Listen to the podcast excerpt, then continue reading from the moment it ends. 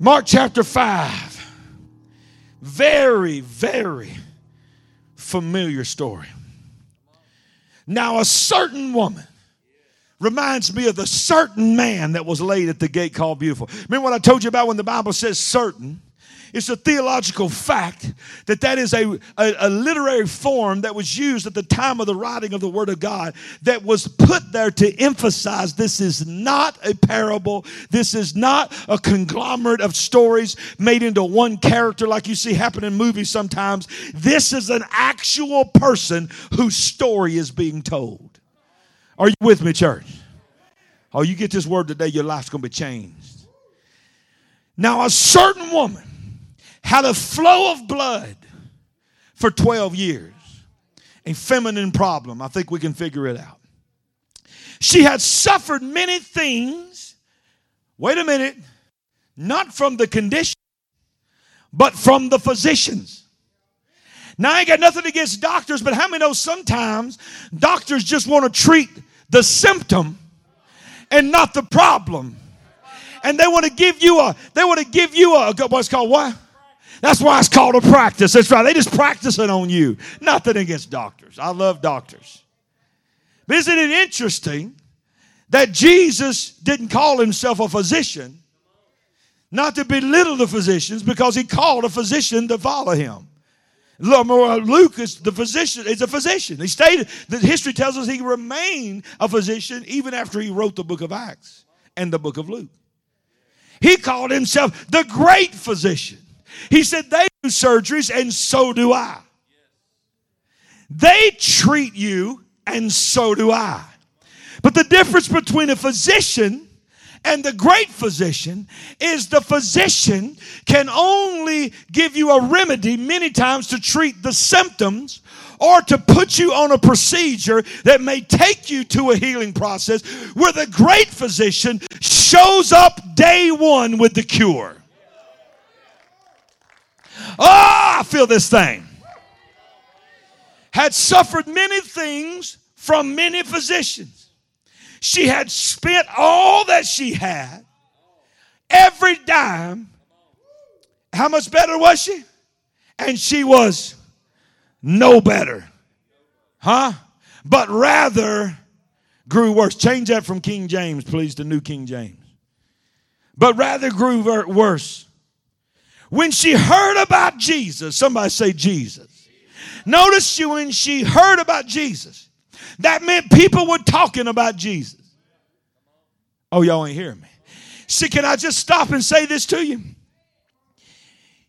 There is no reason why you are not talking about what God is doing in your church. You want people to run in here and fill these pews, they will come to this house if they hear you talking about what Jesus is doing. So you ought to be talking about this every week.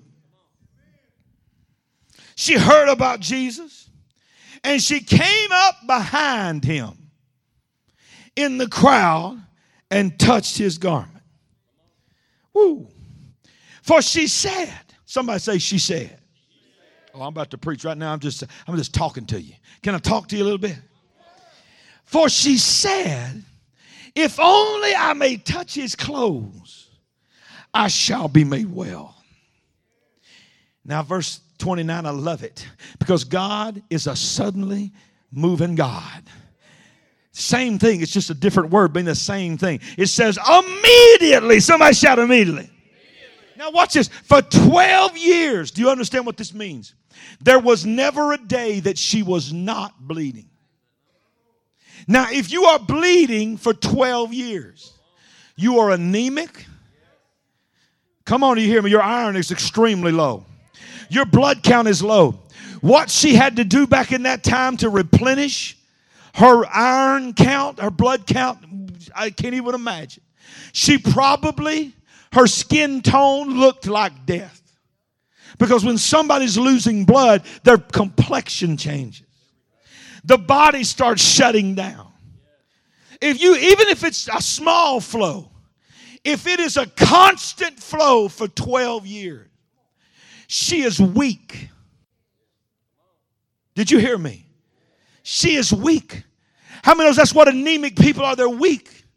You don't see somebody that's suffering from full blown uh, anemia digging a ditch. They don't have the strength to dig that ditch. They barely have the strength to hold their head up. But this woman, a 12 year suffering from a bleeding issue, somehow found the strength to push through a mass of hundreds and hundreds, maybe thousands of people, surrounded by his, secret service, the 12 disciples. Are you hearing me? Pushing people away from him just so that he could walk through the crowd. But somehow, an anemic, weak woman who had been bleeding for 12 years made her way through the crowd. How did that happen? Ooh, I'm about to show you. And when she touched him, immediately the fountain of her blood was dried up. How many knows she didn't get a shot to help her sleep that night so that she didn't have to deal with her problem and she could get some rest? No, when she went to sleep that night, for the first time in 12 years, she didn't have to change the sheets the next day. Because it didn't just say she was healed, it said it dried up. Mm. Oh, but this is so powerful. And she felt in her body that she was healed of the affliction. See, I don't want to I don't want to get too detailed on you, but I got to for you to understand what's happening here. Do you understand that while she's pushing through the crowd, blood is running down her leg? Oh, y'all ain't hearing me. She is, according to Levitical law, unclean. In fact, Levitical law says that if anyone sees the blood running down her leg and touches her at all, brushes up against her, they are now considered unceremonially clean and must separate themselves from the crowd and go through a purification process and dip into the tub that the priest dipped in, burn their clothes and all of this. So not only was she battling an infirmity, of a constant flow of 12 years, she was battling knowing that it was so bad that one of the punishments for her doing that, knowing that she was unclean, was to be stoned and killed upon the spot. Now, you don't make it through a crowd that was surrounding Jesus without pushing people out of your way. Every person she touched, she realized this one could be the one that looks down at me and kills me. But sometimes you are so desperate, you don't care what the consequences are. You would rather die than give up. Oh, I'm preaching already better than you shouting. She made a decision. Remember, the Bible says, For she had said within herself, I know one thing I am going to die very soon because I can feel death. No doctor can help me. I'm worse than when I started. I cannot stop this blood. I'm smart enough to know that one day I'm going to bleed out so much I'm going to go to sleep and I'm not going to wake up. So I'm going to die either way. I'm thinking about them lepers in, in the Bible. The Bible tells us them lepers had been put out of the colony and they, they, they've been told you're, you can't come back in the city anymore. The moment you come back into the city because you're unclean, you will be killed on the spot. And all those lepers that's in your Bible was sitting outside the city. And one day something happened, a battle happened, and everybody in the city fled and left the city and they was watching the city, one just longing for a day they could go in there and get some food. But they knew the rules were if you go into that city, you'll be killed because you're a leper. You're considered unclean. But they started looking around the, the, the city and they realized everybody's gone. And one of them leper dudes spoke up. I love it, man. He spoke up and he says, Guys, guys, look what the Lord has done. Look what the Lord has done. I see some chicken. I see some mac and cheese. Oh, oh, come on. You hear me? They saw chicken. They saw mac and cheese, cornbread. Come on. They saw it all laying there because they ran off and left it. And one of them said, Guys, let's go get us something to. And one of the lepers spoke up. Can you, can, this is what religion does. One of the lepers spoke up and said, We can't go in there. For you know the rules. If we go in there, we're going to die. One of the other lepers spoke up and said, In case you didn't realize it, we're dying already. So we're going to either die out here hungry or we can go in there and eat and be killed, but at least we'll have a full belly. How many know sometimes you got to forget about the circumstances of what the world has tried to tell you and you got to push through the distractions. And this is so amazing to me is that she looked down. Like I said, I don't want to break it down, but I got to break it down for you to get this. She looked down at her garment and it was still bloody. So the evidence of her miracle was not apparent to anyone in their sight. Even her. If she was looking for the Lord to take the stain of her sickness away, when she touched him and she was looking down to make sure, well, if the Lord really heals me, he's going to clean my garment up as well. He looks down, she looks down, and the stain of the sickness is still there. If she was moved by what she saw, she would have never believed she had a miracle. But something was special about this certain woman. For this woman who was ceremonially unclean, who was now poor, probably very wealthy at, at, when this began, who had lost her family, lost her children. No one could touch her. She was completely alone. She had something that even the disciples didn't have. She had somehow tapped into a level of faith that was on the inside that overrode everything she could see or hear. So when she looked down, she knew what she saw. But on the inside, she knew what she felt. Oh, y'all didn't hear me. The outside didn't match what she knew on her spirit man had just happened. The Bible said she felt within herself. Now, without getting too detailed again, she knew what that feeling felt like, the flow. So she, all the evidence of the flow was still there, but all of a sudden she just went, Whoa. Something is different. Something feels different than I hadn't felt in 12 years. But I got news for you. That ain't what she was praising God for that she felt the physical manifestation of the blood drying up. The, what was exciting to her is before she ever felt the physical manifestation of it being dried up, she already had felt it in her spirit. Am I preaching right? When this happened, oh my God, I could preach for three hours today. I may just, y'all can just go home. I may just keep preaching all the way to six o'clock tonight. When this happened, my God, she felt in her body that she was healed of this affliction. That's a good sermon right there, ain't it? Well, I've already preached. That's good preaching. But we got to read the rest of the story. The very next verse, and Jesus immediately, knowing where? In himself Remember, Jesus was God, is God, always been God, but everything he did here on this earth, when he walked here on this earth, he did as a man who is God, not as God who was a man. So even the glory of God that came on him, his own spirit that came on him in the river Jordan with John the Baptist, and the way he did miracles, he did every miracle the way he wanted us to do the miracles. But something was different about this one.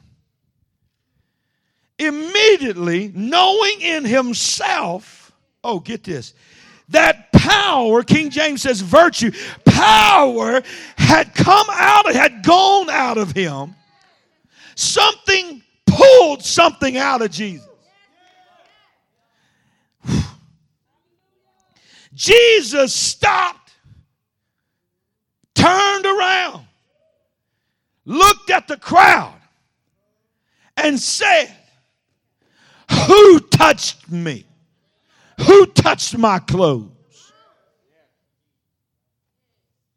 But his disciples said to him, You see the masses, the multitude thronging you. You've been hit and knocked all over this place ever since we left the house. And you're going to ask us to tell you who touched you? Verse 32 And he looked around to see her who had done this thing. But the woman, fearing and trembling, because she knew the repercussions, but she was prepared for them. Knowing what had happened to her, came and fell down before him and told him the whole truth. See, we never preach that part. We go right to what he says next daughter, your faith has made you well. But Jesus, it tells us, took the time to listen to her story. We don't ever preach that part.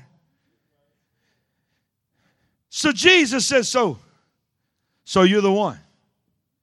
You're the one that touched my clothes and pulled virtuous power, healing power out of me. She's standing there trembling. It's me, Lord. It was me. It was me. It was me, Lord. She was afraid to even look up. Jesus, knowing this breaks every Levitical law in the land, he says, Hmm, tell me about it. So it almost implies, doesn't just almost imply, it implies, because it said it told her the whole truth.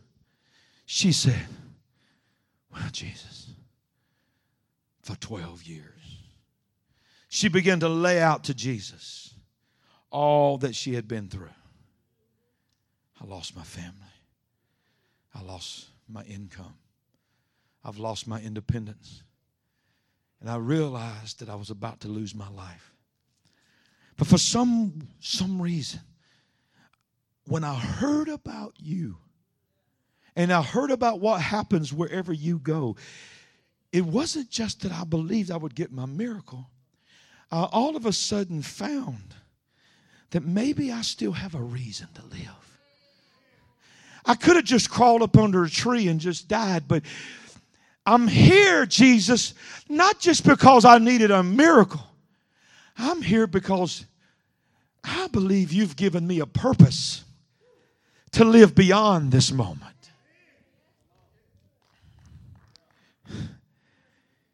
After listening to her, he said to her daughter, He said, Daughter, isn't it awesome that he called her daughter? Daughter, your faith has made you well. Go in peace and be completely healed of your affliction. Now, I got to tell you a couple of things.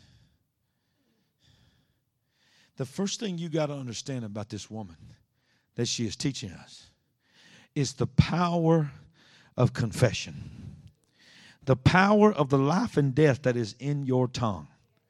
So, because before she ever met Jesus, before she ever knew how to get to Jesus, before she ever made up a plan, a crazy, insane plan, I know what I'll do with blood all over me, which is reason for me to be killed, and I'm called unceremonially clean, I'll just fight my way through a bunch of men who want to kill me anyway.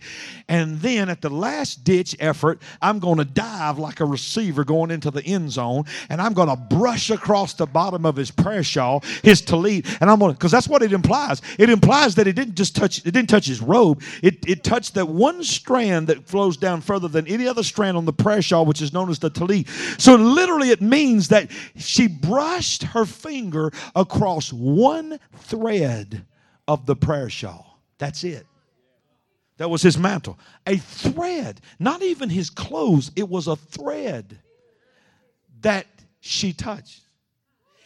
But her faith was on such a level that it stopped Jesus. Everybody else is hitting him like crazy. Somebody touches a thread. And he said, What just happened? Now, The only reason I'm giving Bishop Clint credit, what I'm about to preach now, because you was there last Sunday and you would you wouldn't know. If you wasn't sitting there on the front, Lance, I'd act like this was mine. But Latin, all that rest, this ain't what I'm talking about. But this part, what I'm about to tell you, I heard Bishop Clint say last week, and I said, "My God." This is one thing he said. He told this church in Georgia, he said, "Let me tell you something." Hebrews chapter 11, verse 1. Do you know that verse? How's it start off? Now faith. Hebrews 11, 1. Now faith. Do we have that scripture? Hebrews 11, 1. Now faith. Somebody shout, now faith. Now faith is the substance of things hoped for and the evidence of things not seen. Now, you heard that quoted a thousand times. But watch this. Look at your neighbor right now. Point your finger at your neighbor and say, Hey, I want to tell you something. You do not have a future. What? You know, we do not have a future. You do not have a future. I'm sorry, you don't have a future. You don't have a future because whatever you consider to be your future, when you get to it, it's no longer your future, it's your now.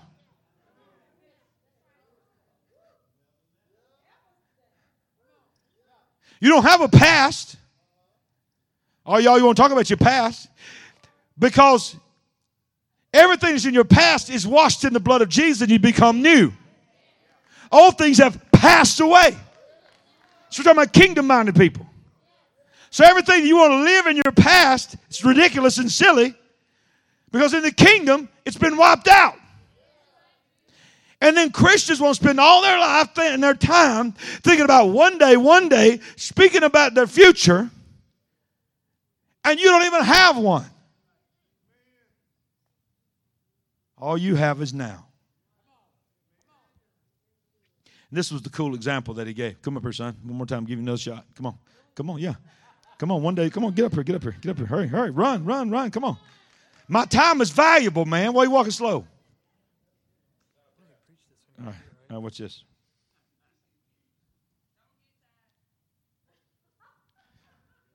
All right, watch this. Y'all see that? We just took a selfie, right? How many knows that's in the past? It's already in the past. You can be seated, brother. You did good this time. Come on, give Austin a hand. He is growing as a sermon assistant. You keep that up, I may give you a Sunday, and I'll be your assistant. True. That's so true, son. The truest statement you've ever said, young man. You can't keep up with me.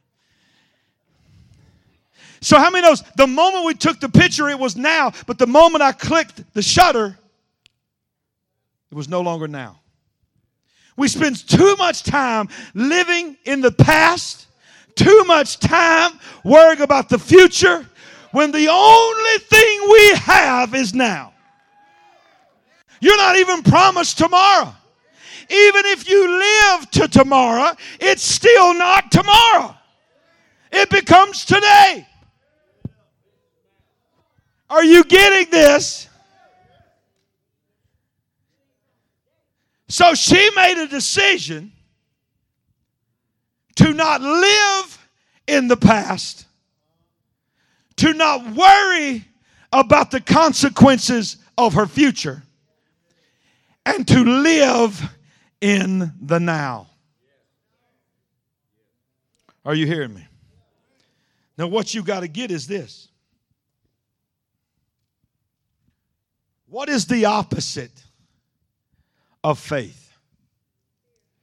fear, doubt. That's what we've always preached. But the truth is this that's not the opposite of faith. The opposite of faith is sight. The opposite of faith is sight.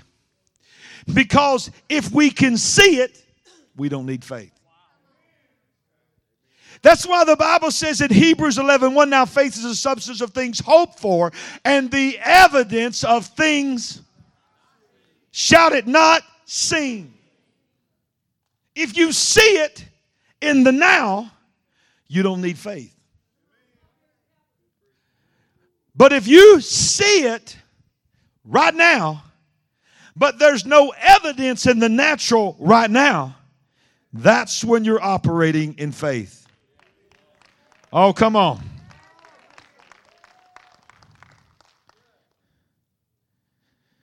But here's the power of faith. And I'm coming down off this mountain. Is faith is the substance. That word substance means tangible evidence. It's proof. It's proof of the things you're hoping for that you can't see. But no one will be able to convince you that you don't have it. I didn't, I can't see it with my eyes. It can only be seen from within me. So the natural was she still had the manifestation of the physical now. But the now transformed for her that day, so much so that it stopped Jesus in his tracks, was because she learned, without even being taught this, this was a gift of God, came on this woman. She saw the evidence that she was whole on the inside of hers. What it said, when it did not look to anybody else. Because when he turned around and said, Who touched me? and she's on her knees trembling, why is she trembling? She is trembling because she is still bloody. On the outside. They don't know what's happened to her on the inside. They don't know. As far as what it looks like to them, she's still unceremonially clean. Religion says you're not worthy to be here among us. But Jesus stopped them all and said, Stand back. I want to hear this one's story.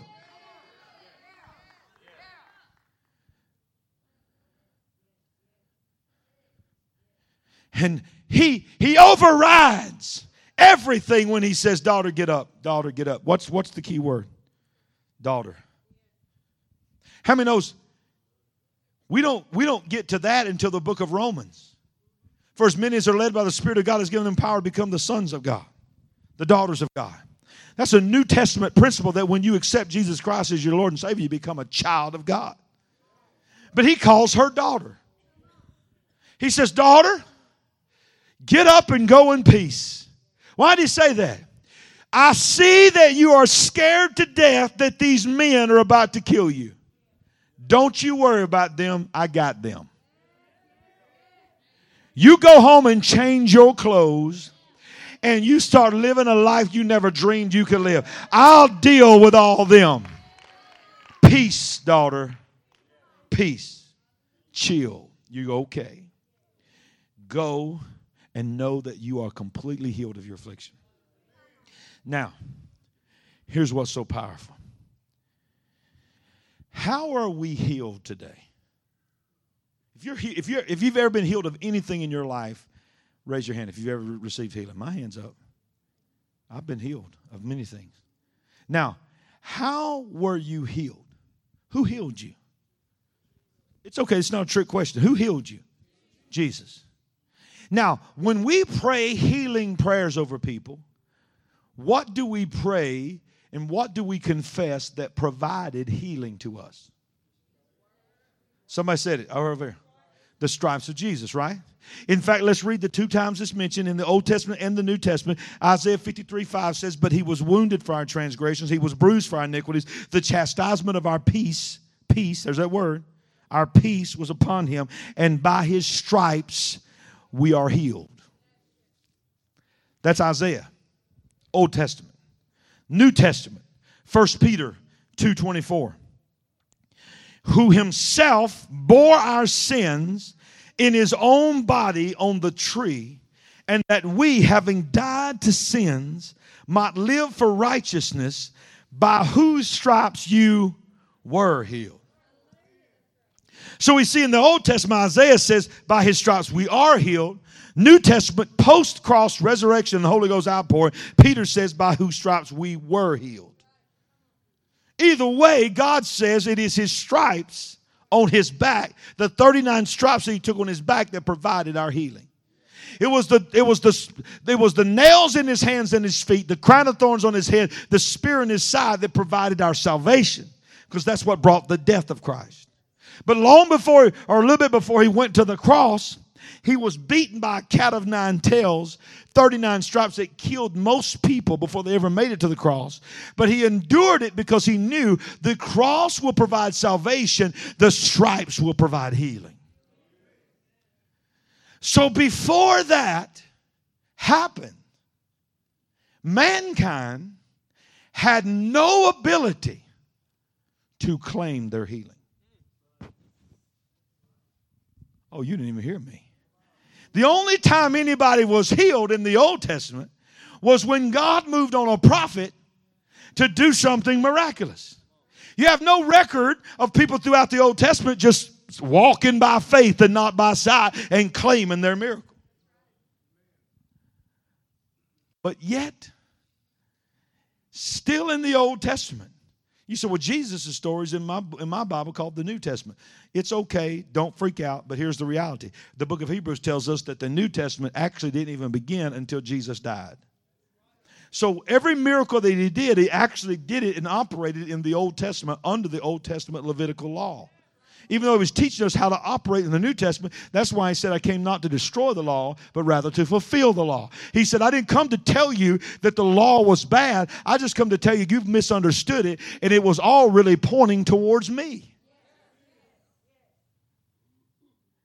But in the midst of Old Testament pre stripes,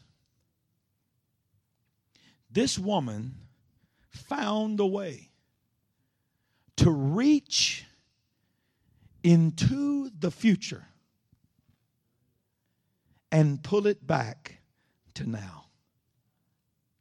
Oh, y'all, yeah, that's so deep, but y'all, y'all don't even get it. She had no right to say within herself, if I could but touch the hem of his garment, I know that I'll be made whole. That was not available to her. Are you hearing? It was not available to her.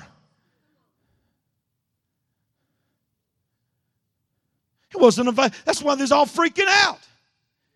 But it was such faith that it stopped Jesus. And it's not that Jesus is not all knowing, but the man part of Jesus had a brain. Okay, I don't want to get don't mess you up here. But you got to understand, Jesus was born of a virgin. He was a baby. He had to that baby had to learn how to eat. That baby had to learn how to talk. I know it's weird.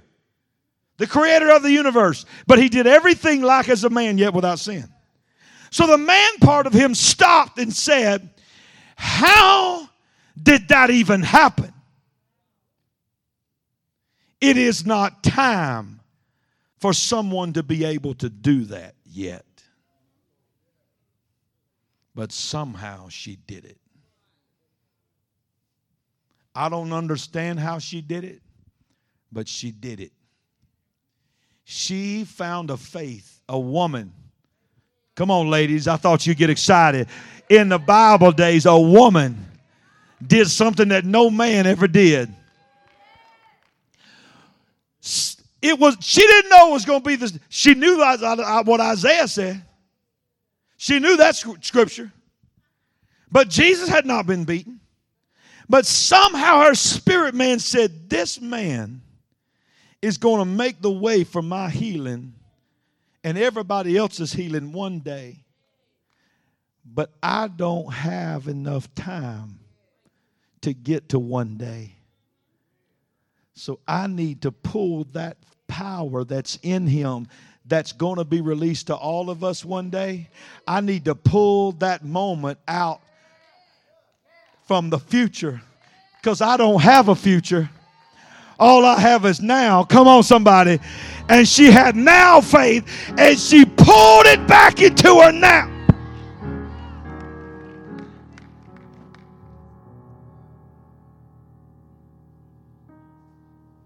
Who touched me? What do you mean, who touched you? You've been thrown by people. Said, No, no, no, no, no. I have been touched in a way that during these three years of preaching, nobody has ever touched me. I'm going to really mess you up. I looked up that word touch, and it literally means don't, don't get freaked out by this. It means intimacy slash intercourse. Now, they didn't do anything inappropriate. You understand what I'm saying? But it was a level of intimacy. I don't even know if I can even say what I need to say because I don't know if y'all can handle it. Do you know why they call it intercourse? Because there's an entering happening. Are you hearing me? Over the course. Are you hearing me? Something is entering. I know it's spelled different, but that's what it means. That means there was nothing sexual or nothing inappropriate about this moment, but her faith entered in. Entered in to Jesus and touched him in a way on the inside. Everybody else was touching him on the outside. She went inside. He was like, Whoa, what just happened? It ain't time for that. I know that's coming, but that shouldn't have happened. I need to hear your story. But not just me, but everybody around here needs to hear your story. So, What I come to tell you today is that your faith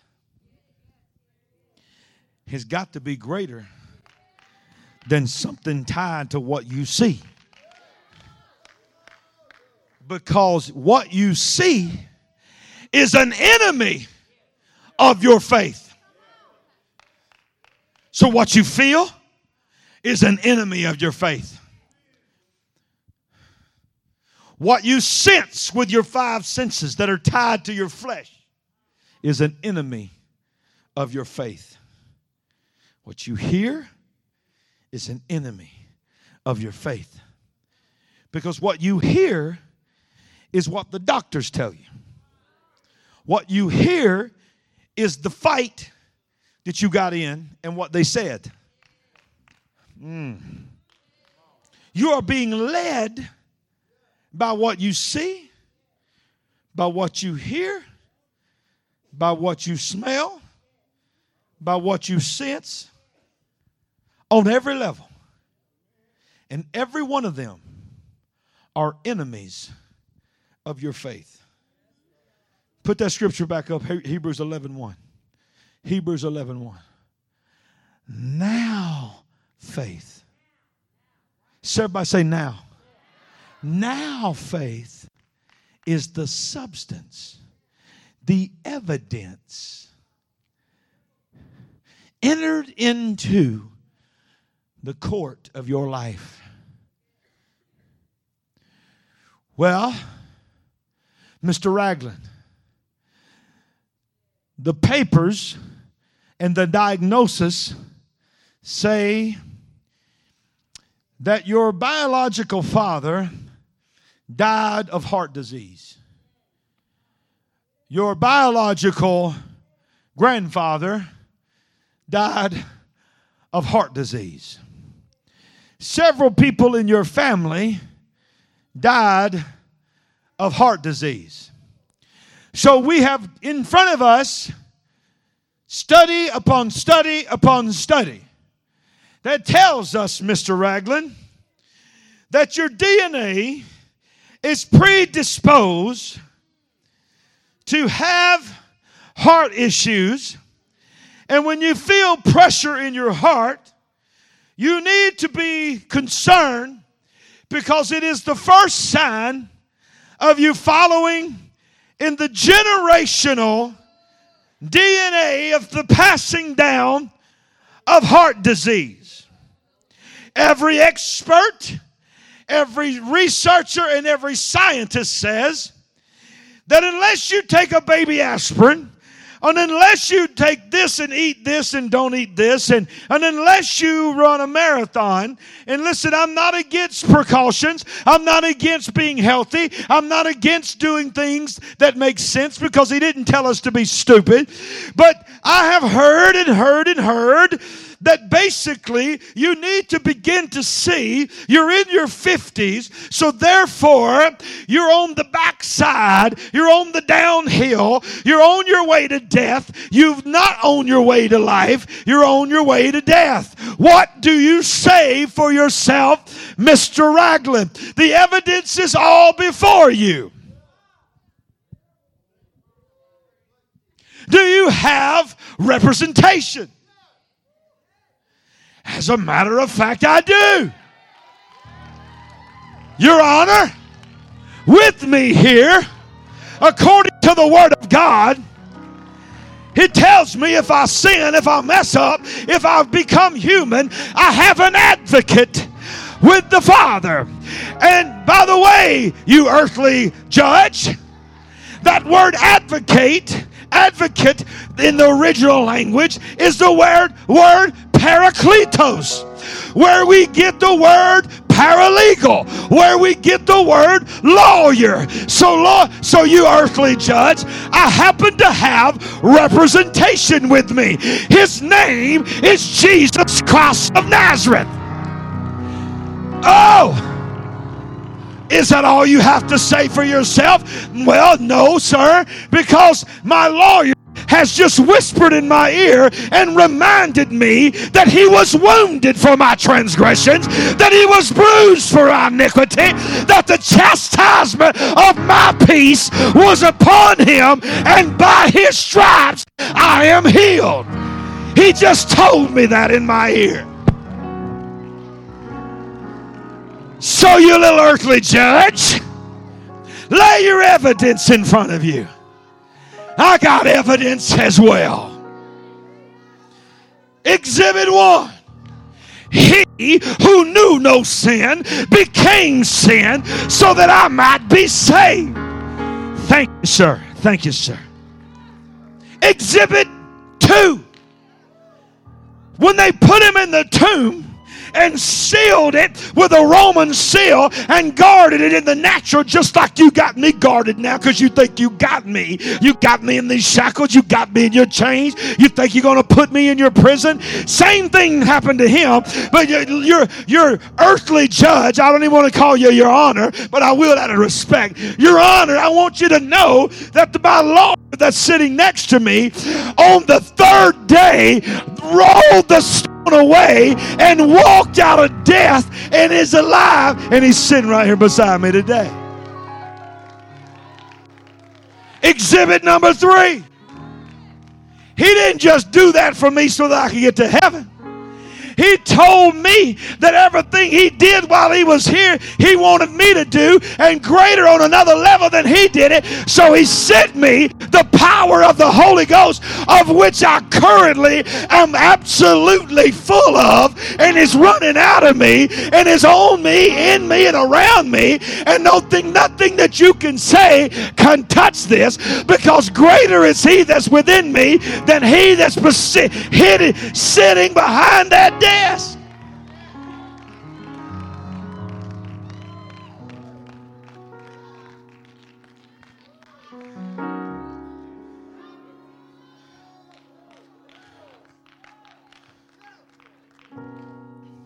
But above all of it, I don't even care what you say or what you think you can see because all of this that you've laid before me is all evidence supporting, and I don't doubt, I don't doubt the evidence. But here's your problem. All of this is talking about a man who no longer exists.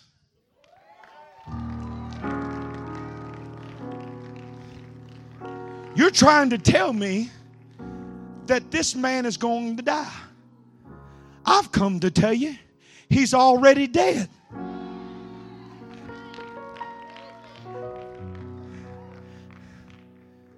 Don't even exist. I got a new bloodline. I got new DNA. Whose report are you going to believe? I'm going to believe the report of the Lord. I just got the report back. I just got it back. Here it is. Here it is. Oh, I'm healed. I'm delivered. I'm free. I've got power in my life. I can lay hands on the sick and recover. Freely I've received. Freely I've God's will for my life is to live and not die. Get up on your feet and shout, I got new DNA. Somebody shout, I'm healed. I'm healed. I'm healed. I'm healed. I'm healed. Woo! So, watch this. When you come in this place tonight, you come in this place tonight with now faith. You reach into the future and you pull that future faith that future miracle back into the now. Stay on your feet for a second. I'm going to show you something. I've told you this before, but sometimes you need to be reminded. If I break my arm and I go to the emergency room and they x ray it and they give me a diagnosis that my arm is broke right here. And they say, I said, What are you going to do? And they say, Well, Mr. Ragland, your arm is broke. We're going to put you in a cast, and you're going to have to wear that cast for X amount of weeks while your arm heals. They may say like it may take 6 to 8 weeks for your arm to begin to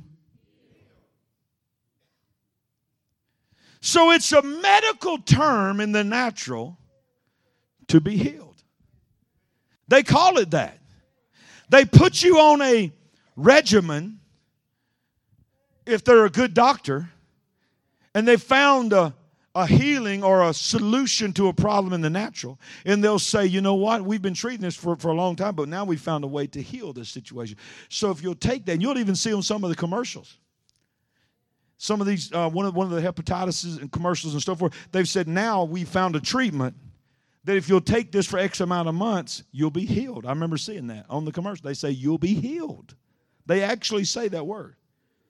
So if, if it takes six to eight weeks for my arm in a cast to be healed, how many knows when I take the cast off and my arm is strong and I do what I'm supposed to do and I go through therapy and I can use my arm again and it's stronger than it's ever been, is it appropriate, this is not a trick question, is it appropriate to say that 8, 10, 12, 14 weeks later, I have no issues with my arm whatsoever, that I can say my arm is healed? Yes. Now let me ask you a question.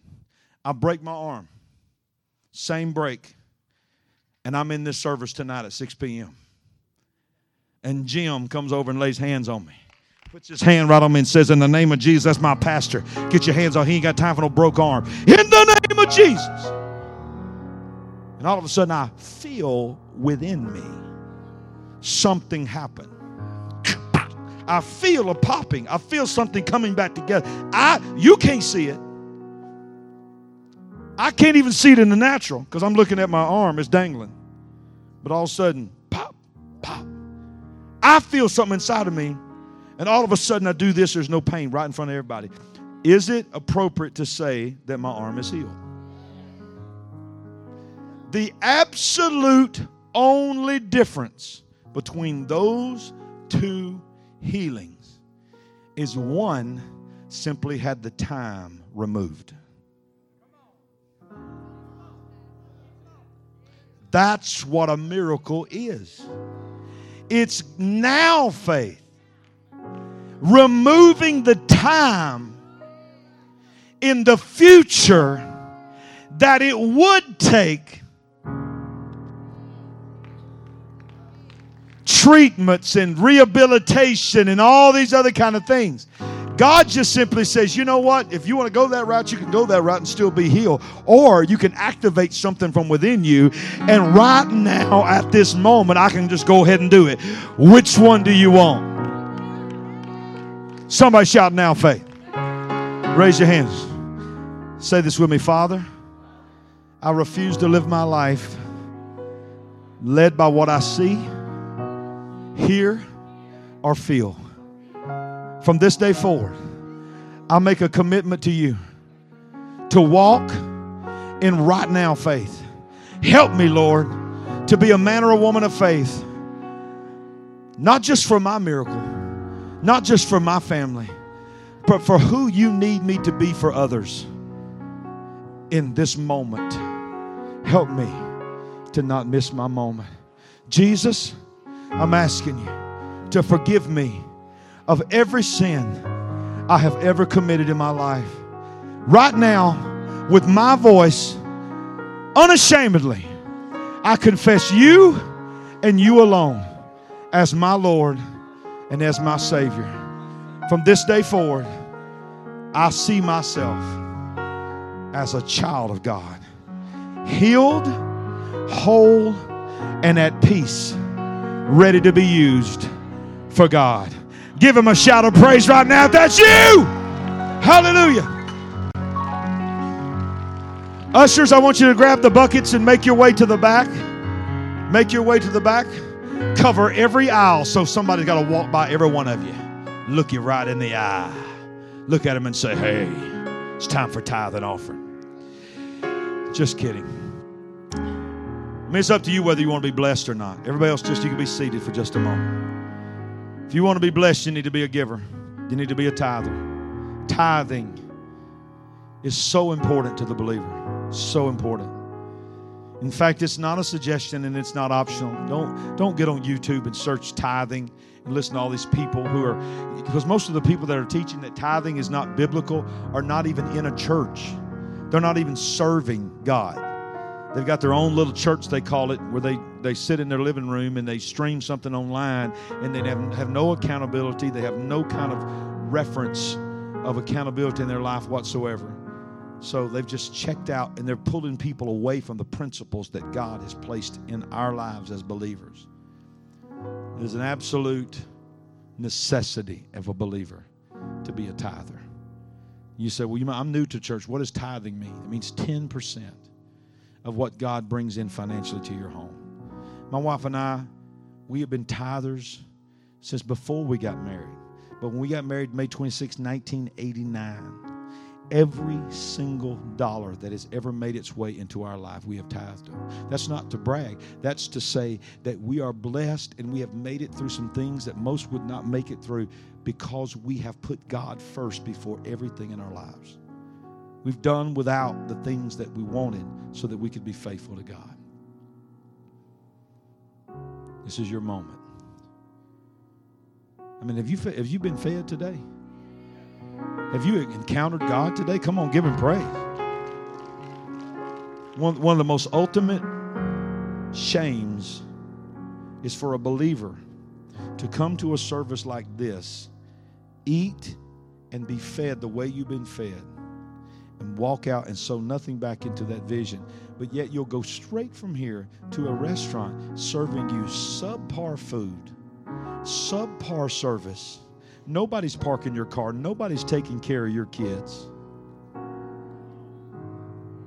Fill in the blank of all the things that has happened for you in the last two hours.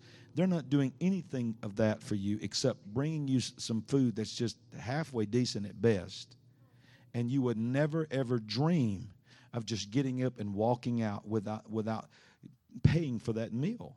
I'm not telling you you're paying for a meal today, but it's a shame that the believer has more conviction about that than we do have conviction about making sure that we're obedient to God in His house. It's quiet because you're taking it in. It's all about choices. It's who you put. Where's your now faith? See, when you operate in now faith, you're not worried about the future. You know God's got you. Amen.